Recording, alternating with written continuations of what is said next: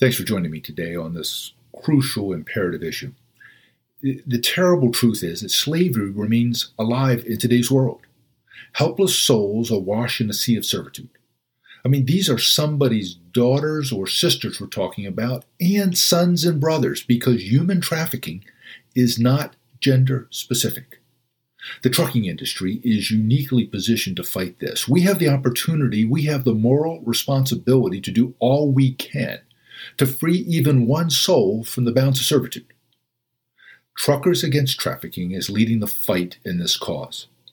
It provides training and resources for trucking to fulfill this opportunity to meet its responsibility.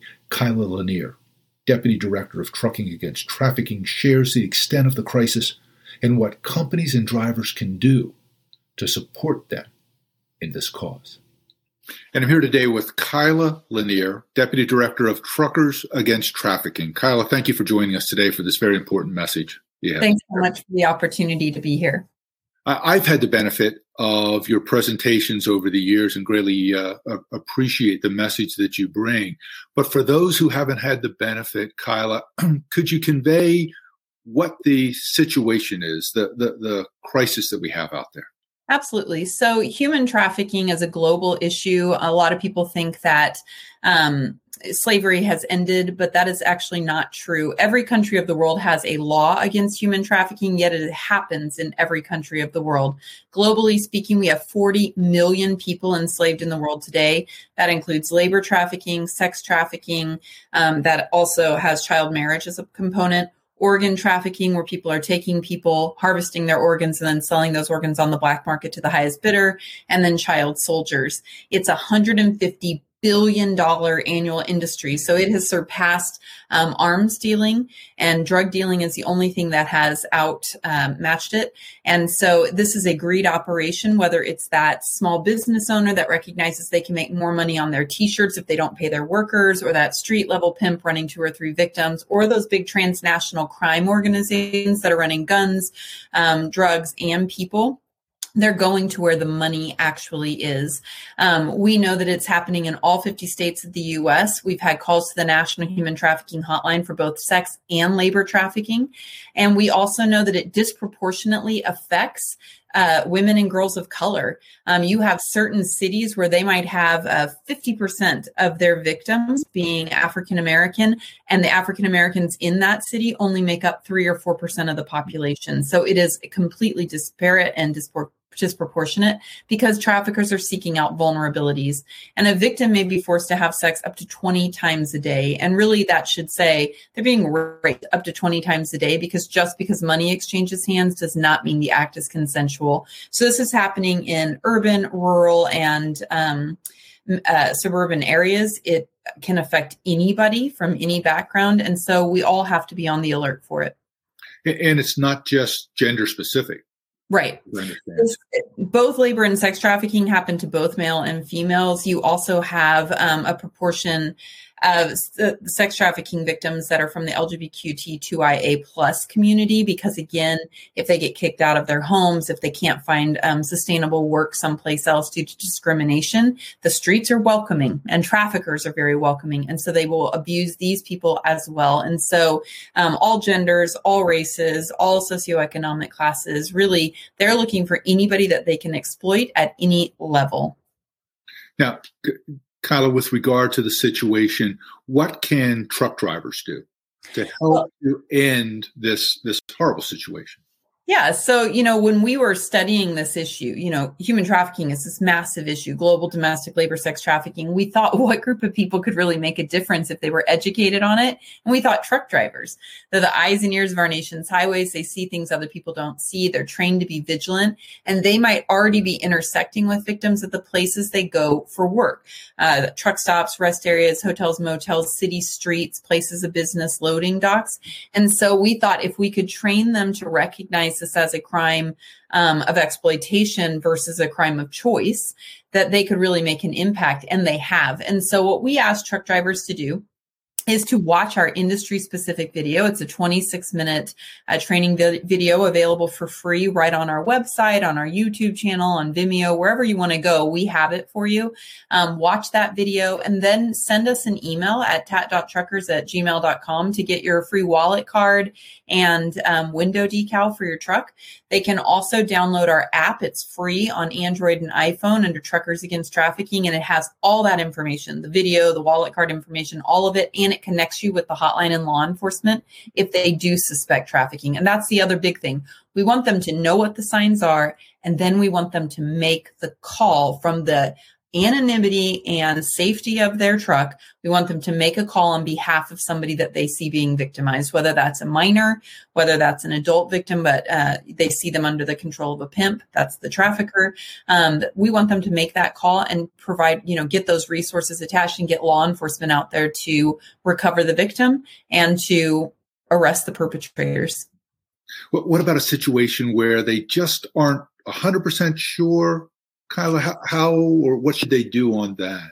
Yeah, and I think that that's, you know, the big struggle for most people right. is like I don't want to make a mistake. That's why we ask you to call the hotline. If you know a crime's in progress, call 911 immediately, get action immediately. But if you're unsure and you just want clarification, the hotline is great for that. They have trained professionals 24 7, they're multilingual, um, it's completely confidential, and they'll ask you some clarifying questions. They'll get more information from you, and then they'll make an assessment from their background and their expertise to sort of guide and help along the way. And so we just ask that they do that, make that call. In terms of, I know the training uh, gives you a lot more detail in this, but just in general, what are the what are the indicators that yeah. for truck drivers uh, to, to, set off the alarm bells on that? Absolutely. So anywhere where you see commercial sex being sold, I guarantee you, you have sex trafficking taking place. If you look at the studies on prostitution, it is heavily in favor of like 90% and above are there against their will. So if you see it, I guarantee you, you're seeing some exploitation taking place. But if you ever see a minor being sold for commercial sex, it doesn't matter what they're wearing, if they're under the influence of some sort of substance, if they say they want to be there, it doesn't matter. They're automatically a victim under federal law. So a minor call. Um, if you also see evidence of bruising or um, some type of abuse that's taking place, that is probably indicator of a trafficker, somebody that's forcing them out there. If they ever talk about having to make a certain amount of money, well, I can't go home until I get this last two hundred dollars. Well, I got this quota I've got to make, or Daddy will be mad if I don't make this last hundred dollars. That's also the trafficker. They all have a set amount that they have to bring in. So if there's any talk of that, um, if you see a van, a car, a box truck, something like that, back up by where the commercial vehicles are that's a question right? They typically are up by the store um, by the travel center if they're sleeping for the night um, or if they're buying something. So if they're back by the commercial vehicles look at that. What you'll have is a lot of the traffickers will be selling the girls via online and then um, once they get somebody that pays and matches, then they send them out from that vehicle, or they're selling them from inside the vehicle, RV or the van. And so people are coming to that vehicle, knocking, and then leaving 15, 20 minutes later. Again, what you're having is the trafficking victim is inside. It could also be a car pulling in, dropping off a victim to a buyer, and then leaving, and then coming back 15 or 20 minutes later to pick them up. So any of those types of things would be indicators the indicators, call the hotline. Absolutely. Call the hotline, or if you know what you're seeing, like you right. know, and somebody's come up to you, call 911. Yeah. Gotcha. Now, we talked about the drivers and the training and the science for them. How about companies? What, yeah, what so, do companies do to help to support your efforts on this? Yeah, there's the myriad of things companies can do. The first and foremost, our first ask always is the training. Um, train your drivers, show it in orientation. We can upload, we can send you the video and MP4 to upload it to your LMS. We can uh, send you a co-branded certificate if you want that to pass out to your drivers. We can get it to you in whatever format you need. And then we want you to uh, register your drivers as TAT trained. And we don't need names or anything like that. We just need a number.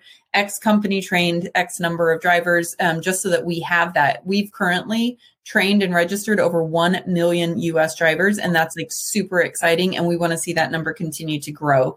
Um, you can also uh, keep this as a priority by showing if you've already done the normal training. We have a man to man video that's just men talking to other men about uh, prostitution and a lot of the myths surrounding that. Show that in one of your orientations or recommend that as a, an additional piece of training. Um, we would also say if you want to donate hauls to our Freedom Drivers Project post COVID, um, that is a beautiful mobile exhibit that really talks about survivors' uh, stories, how they got pulled into it, and what the industry can do to combat it. Um, and so we have companies that donate hauls and, and, bring that trailer all across the United States for people to view.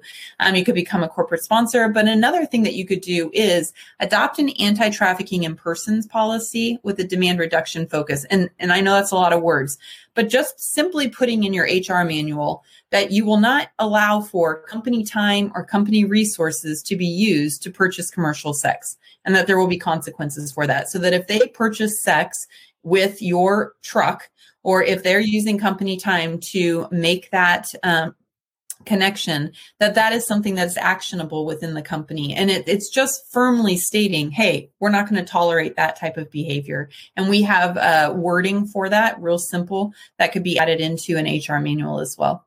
So there's a lot of different ways. Fantastic. Kyla, and your website? Our website is truckersagainsttrafficking.org Kyla Lanier, thank you very much, not just for today, but for all you and your organization do. Thanks so much, Doug. Appreciate it.